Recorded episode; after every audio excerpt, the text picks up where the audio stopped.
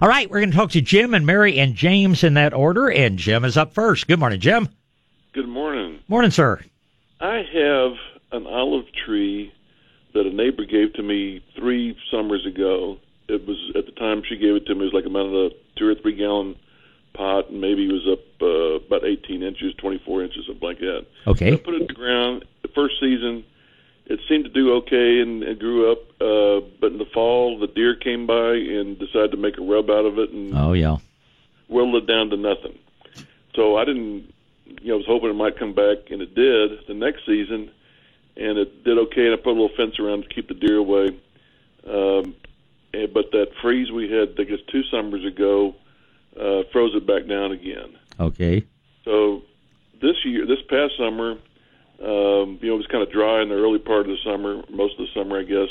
And I, I was kind of religiously watering it and seeing how it would do. It, it, anyway, it was doing okay. And then we got all those rains in uh, September, October. Right. Shot up, and so now the the uh, the branch is it's over ten feet tall, but it's um, there's like two or three stalks, but it's you know maybe about two inches diameter or less. Uh, but when we got all that rain in in uh, September October, it kind of got like it like it got waterlogged and just started drooping over. Well, I tried to you know uh, hold it up uh, against the uh, you know keep it up straight, but still the very top is kind of drooping over. And then with the wind, I'm sure we, I haven't looked at it this morning, but with the wind we're having, I'm sure it's just really bent over. And I Oh, guess the probably. question is, should I be cutting it back, or what should I do? What's the best thing to do for these things? And out in full sun. Yeah, it's full uh, full morning sun and late afternoon. Uh, it's kind of sh- in the the late afternoon is in the shade. Okay. And do you know is this one of the ornamental olives like the little ollie, or is this one of the productive ones like Arbequina or Mission or one of those? That I don't know. I think the the neighbor said she got it at that Sandy Orchard place. Sandy Oaks. Probably a productive one then. Well, olives grow best as a bush. I mean, uh, commercially, they prune them up into trees just to make them easier to maintain, easier to pick the fruit from, and all. But the the way it grows is really kind of going to be dependent on how you decide to prune it. Anytime you have a big, you know, just literally sudden burst of growth like we had coming out of a drought growing into practically a monsoon season, the wood is naturally going to be a little bit weaker. You're going to have a little bit less straight up growth, a lot more spreading growth. If you want it to be a prettier tree, you can certainly take some of those long limbs and just cut them back, take some of the weight off the ends, and you will get more upright growth, but the tree doesn't really care. Now, it wouldn't be good for it to blow all the way over to, in effect, uproot the root ball, but if it's had three years to get a root system established, that's probably not going to happen. So, if you want to do a bit of pruning on it to reshape it, you can certainly do so. I'd probably wait till, oh, sometime mid to late February to do that. But the tree doesn't really care. It's just, uh, you know, it's kind of like letting your hair grow. You can let it grow really long or you can buzz cut it. But, um, you will make a a more, I guess you'd say, physically attractive plant by doing a bit of pruning on it. But you know, Mother Nature knows best. She's just gonna, she may make it grow any shape uh, that it wants to grow. But olives are usually grown from cuttings. They're not grafted trees, so we're not worried about growth coming out here or there on them. So I'm going to tell you, you know, just if you want it to be more upright, yes, prune it when you get these long sort of water sprout growths. Cut them back, force the tree to branch out a little bit. But if you just leave it alone, it's ultimately going to make a nice, big, strong plant for you. Okay, but just uh, pruning mid probably in mid February. But the- Mid February, early March would be would be best. Almost the branching is taking place at the very top Yeah. too, with a little bud. But that's okay to go ahead and do it mid February. Then. it is okay to do it then. Now, the more sun it gets, the more likely it is to branch, you know, down lower. But um, it sounds like it's getting pretty good amount of sunlight. It sounds like it's just had a number of setbacks between weather and deer and other things like that. So it's uh, it's going to take it a little time to get established and grow the way you want it to. But it sounds like a healthy plant that's going to do fine, pretty much regardless of what you do to it. Okay, great. Thank you. Well, you're certainly welcome. Thanks for the call this morning. Bye bye. Bye. All right, Mary is next. Good morning, Mary. Hey, Bob. Happy Saturday to you. And to you as well. I was calling because I have a pear tree that I need to move. Is it too late to move it? Not at all. Anytime that during the what the dormant season when the leaves are off of it is a fine time to move it. How how big is this pear? Uh, not too big. Maybe a little bit close to five feet. Oh yeah, yeah. That's you know that's that's a, a job that shouldn't take you more than an hour to do. Just have your new Yeah. hole dug. Um, be ready when you take it out of one place and replant in the next. You want to be sure that it gets watered in immediately. And of course, as we always say, uh, you know, be sure that root flare is exposed. Even if the graft point's six inches out of the ground, that's perfectly normal. You just don't want to bury that trunk of the tree. But no, we're still in. in You've probably got actually two to three weeks of good time left to prune it, but the sooner the better. I'm sorry to transplant it, but sooner the better. And don't prune it when you move it. Pruning on pear trees encourages a very blight susceptible growth. So just put the mm-hmm. pruning shears away, do your work with your shovel today, and you'll be all set. Okay. And what about? Uh, I got a Texas and a Florida peach. Should I prune those? Um, the peach, I would very definitely prune. Now, when you say a Florida peach, tell me, tell me what you mean by that. I don't know. That's all I remember about it. I'm 71. I Okay. remember much else. All I know is that one was a Texas peach and the other was a Florida peach. Well, see, here's Florida one is, is growing a lot bigger than the than the Texas one. The problem with most of the peaches that are grown in Florida is they're what we call very low chilling peaches. It doesn't take a lot of cold to put them into dormancy, and mm-hmm. many years they bloom too early and then freeze back. So Okay. your your prospects for getting fruit are not as good as they are on your Texas peach tree. But yes, when the trees are young, they should be given major pruning to give them sort of a, a martini glass shape with an open center and branching fairly low. After you get that shape started, every winter you should go through and thin out about 40 to 50 percent of the growth, uh, the new growth coming out. You don't want to just cut the, all the limbs back, but you want to go through and thin out all the little growth coming up and down on the individual limbs.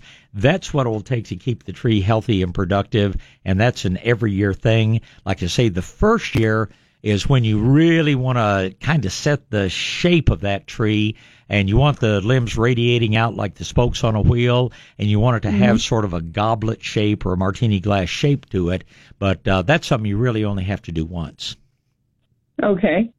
Well, thank you so much for your help and thank you for being there for everybody else. Okay. You know, it's a great pleasure thank you mary appreciate the call this morning thanks Thank you. Bye. bye while i say good morning james Oh, morning, Bob. I, hey I didn't know if that was you or a commercial. no, that's uh, that that's me live and in person with only half a voice, but I think I've got all my brain together today. So uh, uh, hope the hope the voice hangs out till nine o'clock. Yeah, good luck, man. Um, hey, we had a question and uh, the other day, and uh, you're it. Nobody could answer the question. So, Uh, oh, I'm on the spot. Um, when you uh, make the cut flower arrangements, they use uh, what they call a filler. Right. Excuse me. Is that a common plant that can be grown, or is that you got to, you know, how does that work? Well, it's they are, I guess, are common plants in other parts of the country, but in this part of the country, there are some of them that you can grow. Uh, some of the different plants they call statice.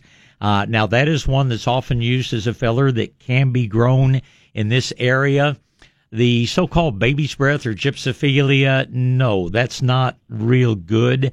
And most of the little flowering plants, um, I guess you could grow them, but there are not many of them that really do well. Now, if you're looking for a green filler, then uh, something uh, something like the asparagus that we call the Ming fern, Asparagus myriocladus, that one grows super easily, and it's one of the prettiest cut foliages you'll ever find, and it'll last for usually easily six weeks. But uh, it grows just like the uh, so-called foxtail asparagus sprengeri. Uh, it's a little more upright, and it's a beautiful plant in the landscape. But uh, if you're looking to grow your own green filler, uh, that's going to be the best of the best. And uh, yes, it is grown very easily and very successfully here. What about that? excuse me. What about that Jersey Giant or that I've got growing in that 80 foot row asparagus? Um, if you harvested it very young, uh, yes, you could use that as a filler, but it's not going to be nearly as compact as the so-called uh, Ming fern or Ming asparagus. I hate calling them ferns because, as you and I both know, they are not ferns. They are, you know, a flowering plant, an asparagus. But uh, if you've got if you've got friends that are wanting to grow, uh, you know, something as a good filler, just plant a bunch of the Ming fern. I mean, it'll be beautiful in a flower bed, and then just every time you've, uh, I mean, you'll go through three batches of cut flowers before you have to replace your filler on that one. It lasts so well in water. Ming. Yeah, M I N G. If you want to look it up, it's asparagus myriocladus. I believe that's M Y R I O, but I'd have to look that one up to tell you. But probably any good nursery out there is going to have Ming fern. It's gotten to be very popular and very widely grown. Boy, that's good advice. I, I've got some friends down at the local nursery that can help me uh, maybe get a start of that stuff. Oh, absolutely, and and it will make the little red seeds just like other asparagus does. Um, it is like I say, it's a little slower growing than either the foxtail or the asparagus sprengeri, but man, it's just it's it's bulletproof. It's just you're not going to go wrong with it. It's going to stay evergreen down into the low 20s. It will grow well in shade or in sun. I think probably the very best place would be morning sun, afternoon shade, but plant a pretty bed of that and it'll be beautiful in the landscape. And then just anytime you, you, you got the urge to put some cut flowers in the home and I think that's one thing people should do much more often. Uh, you've got your, all the supplies you need to have a beautiful green filler to go with it.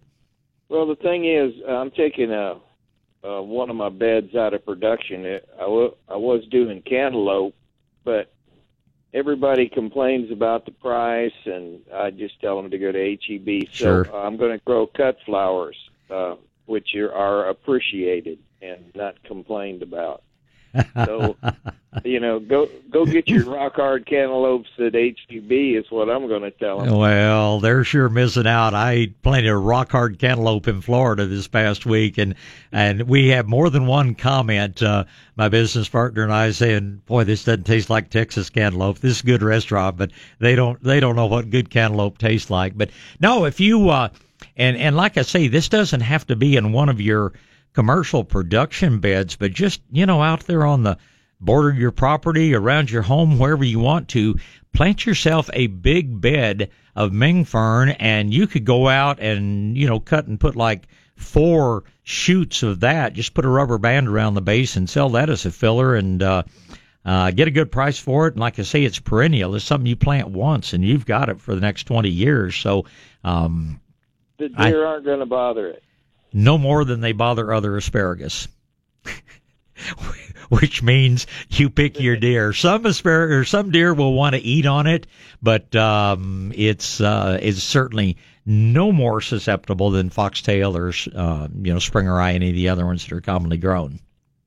Okay, well that's that's good advice. Ming Ming asparagus. I'm Yeah. gonna I'm gonna tell the guys down at the nursery that see if they can get me some. Well, and what do it this way, uh, James. You, they can probably get you, you know, a a little cell pack. There's no reason you have to, you know, pay eight or ten bucks for a gallon can. You ought to be able to buy it if you look around. You ought to be able to buy it in either a four inch pot or even in that little 36 cell tray. And uh, shouldn't cost you very much to get into the business. And like I say, you have to be a little patient with it because it's certainly not going to grow as fast as a cantaloupe. But once you plant it one time, you've got no other expenses other than just feed and water. I've never seen an insect problem on it, and uh, I just can't say I've ever ever really seen a problem with it. It's just about as tough and easy to grow. It'll survive uh, real wet weather. It'll survive severe drought. It's just kind of a, a dream plant for this part of Texas. Well, that uh, that row of uh, Jersey Supreme or or Jersey Knight, I can't really remember. Yeah. Uh, that 80 foot row. I started that uh, that uh, that row from seed. Yeah. I got Johnny's, so it's even if I could get some seed, it wouldn't be a problem for me to get going. Oh yeah, it's just you know how how anxious are you to have this stuff up and growing, and uh, I'm sure I'm not uh, you know seed sources better than I do, But um, yeah, look for either Ming fern or asparagus myriocladus, and uh, it'll grow easily from seed. But if you can get the little plants, you're gonna you know cut six months off your production time. So do whatever works for uh, for you. Okay. Oh, one thing, uh, the tomatoes uh, this uh, this spring, uh, it looks like we're going to be wet all the way through. Man, it's uh, it's pretty pretty wet out there. Yes, sir. So I'm going to put all my transplants, uh, all my tomato transplants, in four-inch soil blocks because uh, you can mud those in, and you're they'll they'll do well instead of taking a uh, a transplant out of a pot. So I'm going with the the four-inch soil blocks this this year because I don't. I think we're going to get more rain. Well, that's what the so-called experts, although uh, um, I don't have a, a, lot of respect for the clowns on TV that call them themselves meteorologists, but I do know a good couple of people who make their living by being right. And uh, like my friend Dale, Dave Nolhoff up in Boerne, and he says that um, there's going to be a lot of moist weather, and we may have some heavy rain events, but we may also have just you know, lots of the smaller kind of drizzly, wet stuff that uh, doesn't put a lot of water in the ground. But looking at least his forecast is at least through early summer, uh, we're going to have uh, far above average number of rainy days. If it stops raining today, it'll be three or four weeks before some of those beds dry out enough. Oh, I know. I know, and we've got a high chance of rain, uh, you know, toward the middle of next week again. So I think you're real wise to just, you know, plan on you plan on some wet stuff. You can take those four inch soil blocks with a plant in it and set it right on top of the ground. I mean, right. you know, cover it up with a little soil. It's it's a really wonderful way to transplant. Absolutely. Okay, well, uh, Thanks for answering my questions. I sure appreciate your help this morning. Bob. Well, it's always a pleasure. Let me tell you one other thing. Um, you might also, I don't think it's as pretty, but while you're looking at asparagus and while you're looking at asparagus seed, look at a species called plumosis, P L U M O S I S, I think, maybe S U S, but asparagus plumosis. It is also a very commonly used florist filler It's probably more common actually than the Ming fern. I don't think it's as pretty, but uh, it grows faster and it is a much finer leaf. But uh, that's one, I won't tell you how many years ago I was working in my grandfather's flower shop, but that was one of our principal fillers was asparagus plumosus. And it, um, you know, it's another one that your ladies probably would love to have, but, uh, uh, like I say, I just I like the Ming fern better. But if you want to get what the florists are going to have, uh, plant yourself a little bit of asparagus plumosus too. And I'm sure that that one is deer resistant because uh, I was uh, delivering poinsettia actually to a to a long time friend uh, back in the Christmas season, and they are out on the north side of San Antonio where they have real severe deer problems. And she's using that asparagus plumosus literally as a ground cover.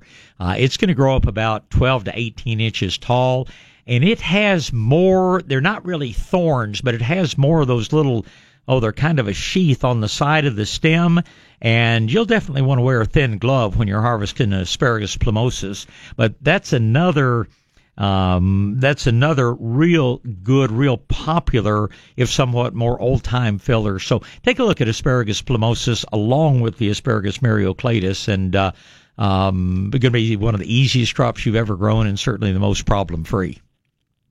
Well, that's real good advice, and I sure appreciate it, Bob. You know, it's always a pleasure to talk to you, James. You have a wonderful weekend. Yes, sir. You do the same. Bye. Thank you. Goodbye. All right. I ought to take a break, but Javier's been waiting 20 minutes, so I'm not going to make him wait any longer. Good morning, Javier. Hey, Bob. Welcome back. Well, thank you, sir. Uh, are you are you familiar with the plant? Uh, it's, uh, it translates to uh, snake's uh, tree. Snake tree. Right. I, it's supposed to. Uh, they have them. They say uh, uh, in Costa Rica and parts of Mexico, but I don't know. We we have it here as well. I would doubt it because uh, you know they're simply much more tropical. Very few things that grow well there are going to survive our winters, even here in San Antonio. The snake snake plant that I know is something called Sansevieria. And some of those things may get 10, 12 feet tall, but it's really not a tree. It has upright blades. It's a plant that comes out of North Africa and a very interesting plant. It's a very beautiful house plant, but I, I kind of doubt that that's, you know, that that's the one you're speaking of. But, uh, um, like I say, most of these tropical plants, really don't do well with our winters here. You might get by with it for one or two years, but uh, ultimately, I'm afraid you're gonna probably gonna lose it in a freeze. Well, it's supposed to be a, a, a medicinal uh, uh, plant, uh, but I don't know what it looks like. I just, you know, do you do you have a botanical name on it? No, they okay. just made that they they uh, just repeated that uh, uh, translates to uh, snake's tree, and I've never heard of that. But I'm afraid I haven't either. But if you learn more about it, I'd love to hear from you. Okay, I was going to ask you. Uh, oh, actually, tell you, I know you weren't here the weekend last weekend. Uh, they they ran a uh, rerun again of Doctor Saffold, so I, I guess that other doctor's not going to step up to the. Uh... Well, I, you know, I'm not sure. And next time I see him, I actually went by and had a nice visit with him uh, um, over at Dr. Saffold's office the other day. And Mark's a really capable guy. And um, I'll ask maybe maybe my engineer Don uh, this morning might know what that's about. Although we get left in the dark uh, pretty much around here. We're we're just the guys right. that show up and do the work. But uh, I uh, I'll call Beth. I'll ask one of the girls at Dr. Saffold's office because they know more than anybody else about what's going on in the world, and uh, I'll, I'll see if I can find out a little bit more about what the plans are. But uh, um, they're still buying the time on the air, and I I'm not sure what the delay. I've given him the name of a couple of people that I think would make very good guests on his show. So uh, I'll get back with Dr. Williamson and, and see if he has an idea when they'll actually start running him on the air because uh, I think it's gonna be a real good show. I'm looking forward to hearing him. Right. And the last thing, uh, real quick. Uh, when you talk to the, the dirt doctor today, yeah. Uh, can you ask him? Uh, you mentioned it one time, uh, and I'm not too clear. Uh, about the because you said he consumes uh, vinegar. Yeah, but I don't know whether it's uh, white vinegar. No, no, it's it's apple cider vinegar. I'll I'll flip over to eight o'clock on my log here and make a note. Ask Howard about all about apple cider vinegar. Yes, it's uh, um, yes, like, it's and and if you're if you're looking for the one, and I think it's the one he uses, one that you can get oh, I'm sure at Whole Foods or um, you know uh, nature or uh, natural Trader. grocers, uh, but it's called Bragg's, B R A G G S. Okay. It's called Bragg's apple cider vinegar, and it uh, it's got kind of a cloudy sediment looking stuff in it. They call the mother. I'm not sure exactly where that name comes from, but uh, Bragg's apple cider vinegar is a is a really good supplement and does a lot of good things. But I'll get Howard to talk a little bit more about it today. Yeah, like you know, like how much and how he takes it. You know, um, like maybe I mix it with other beverage or, or you know, just curious. Uh, people do different things, and uh, it it does have a vinegary taste, but uh, obviously, but it's it's certainly not like white vinegar. It's uh, it's more pleasant than that. But so uh, apple, apple cider uh, it won't do then. Uh, no, it's when when apple cider goes through a fermentation process, that that's what produces vinegar. And um, whereas your white vinegars are chemically derived acetic acid, is basically what they are. Apple cider vinegar is a natural vinegar that is made through the fermentation of apples. Uh, I guess if you left your apple cider sitting around long enough, it would turn to apple cider vinegar. I see. Okay, well, I'll listen to see what he says, and thanks a lot, Bob. It's always a pleasure, Javier. It's good to talk to you. Thank you. Likewise. Goodbye. All right, let's get back to gardening here. We're going to talk to Kitty and a man with a very good name, Bob. We're going to talk to Kitty and Bob and Mike and Roy. And Kitty's up first. Good morning, Kitty. Morning, Bob. I think I drowned my rosemary is there anything I can do to get it out of the pot and maybe dry it up? Because I think I watered it too much. It looks a little bedraggled. And is it getting kind of dry looking, kind of a gray look to it? No, it looks a little blackish, actually. Um, you can. I, I wouldn't try to take it out of the pot.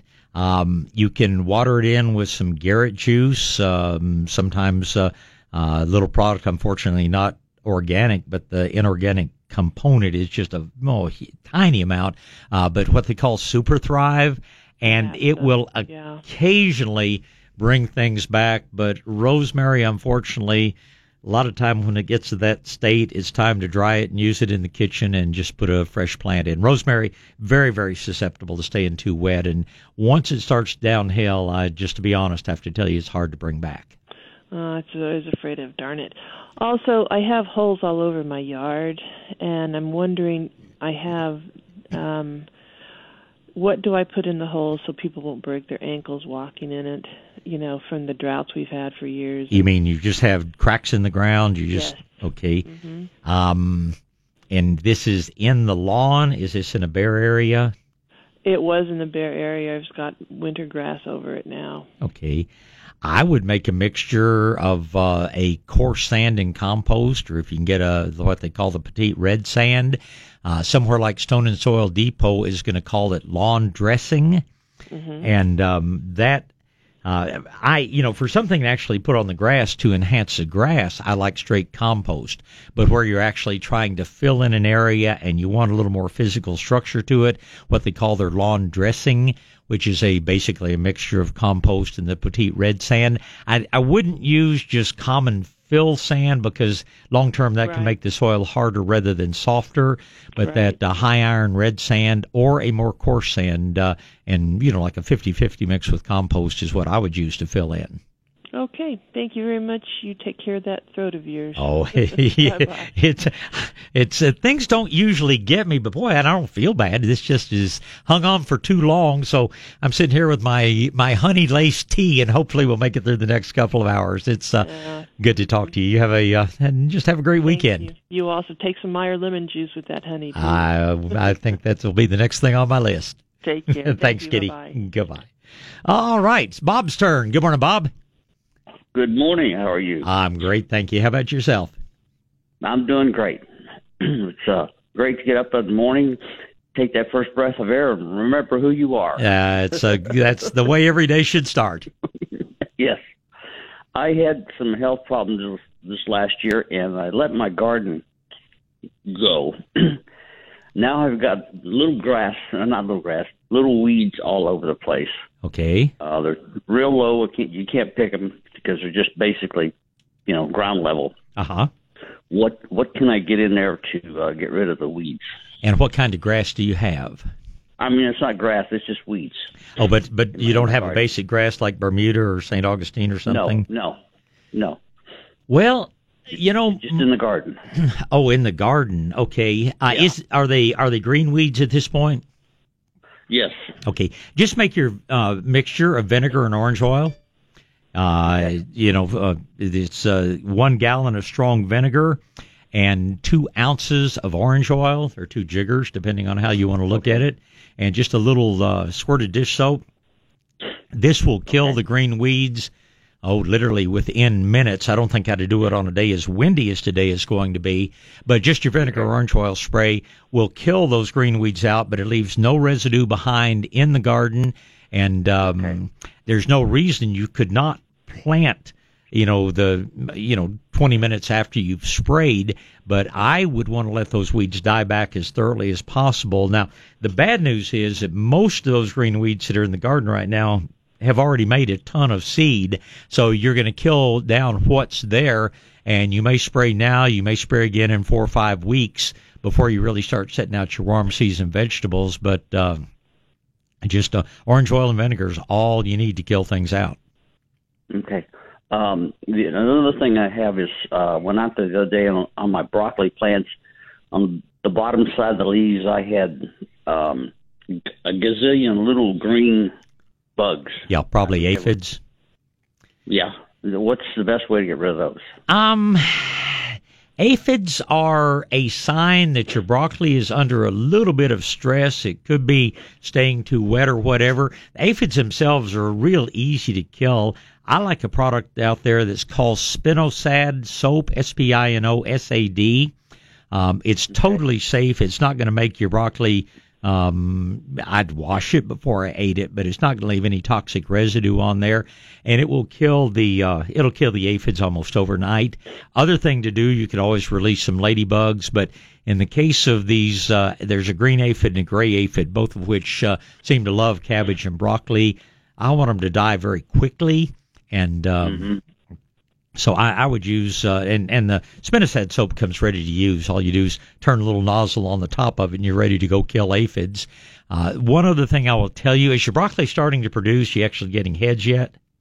Yeah, I've got some little big heads and they're about the size of a nickel. Okay, well, when the heads get big enough to harvest, one thing I like to do with broccoli, just to be on the safe side, is I will always soak it in some salt in some salt water before I cook it or use it in any other way, and that uh, when you put it in fairly strong salt water, any of those little green worms, any aphids that are in or around, they let go and come floating to the surface, and uh, while it's a little less protein uh, in the dish, it certainly is a little more appetizing. you don't want your guests to find uh, unwanted critters in there, but uh, that little saltwater soak will take care of uh, a lot of different things that might make your broccoli a little less appetizing. But as far as killing the aphids, now get yourself some spinosad soap, and uh, uh, it'll get them in a hurry.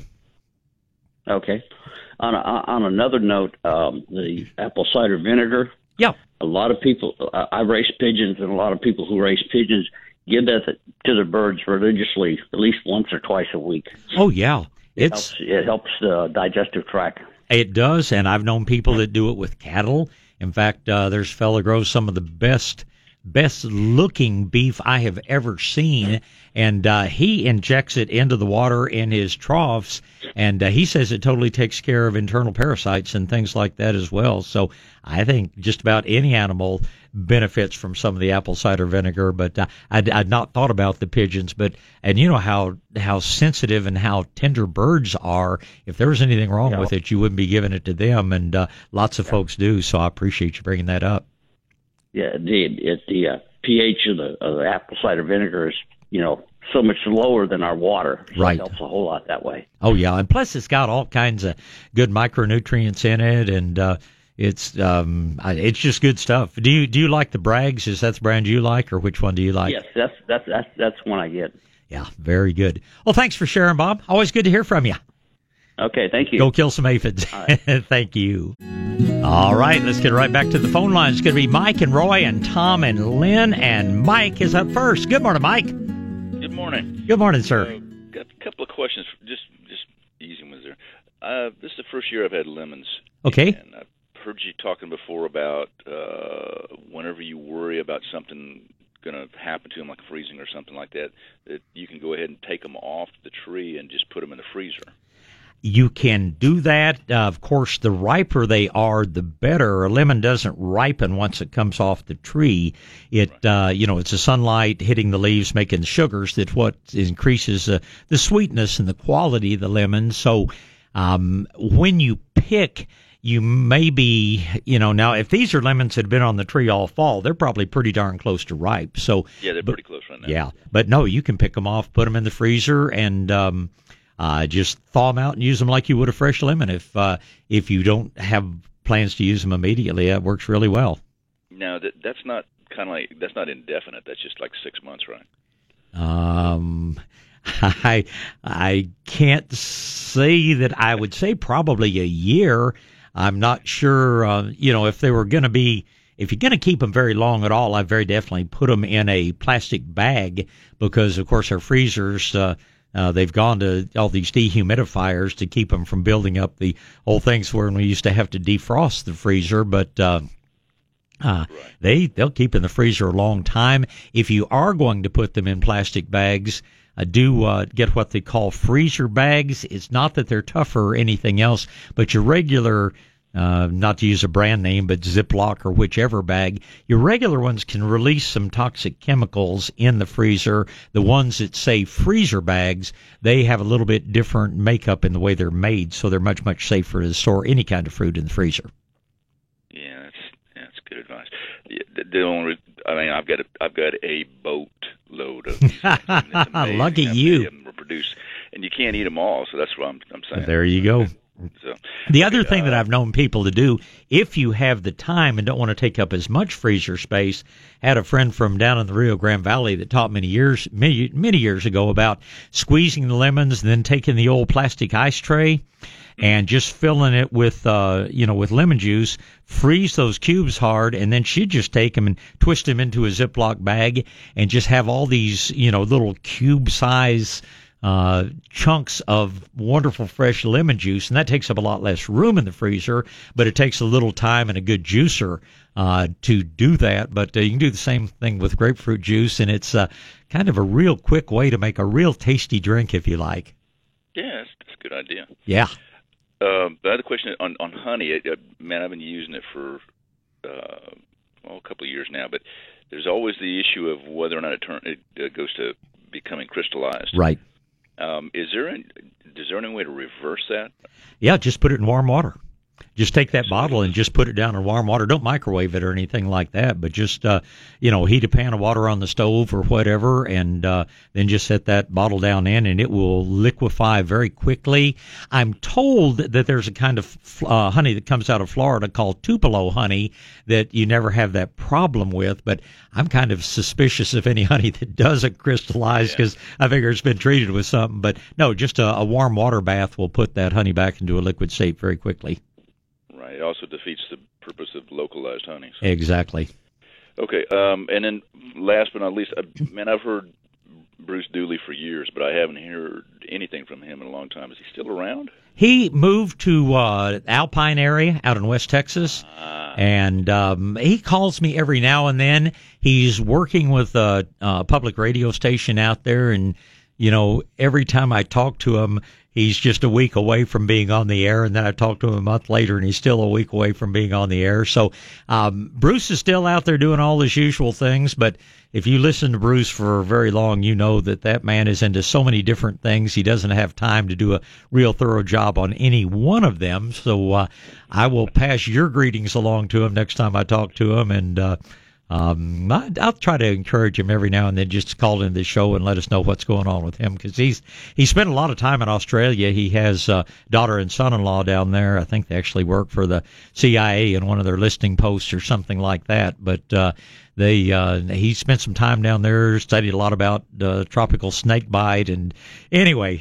You know Bruce, he's still going strong to the best of my knowledge, but he's uh, he's got several acres out in West Texas to look after these days. Yeah, he's got some some neat ideas. He's, he's Yeah. very uh, entertaining to say the least. to say the least. Mike, I've got to go to news. It's always a pleasure to talk to you. Thanks. Thank, thank you, sir. This is KTSA San Antonio. Roy's next.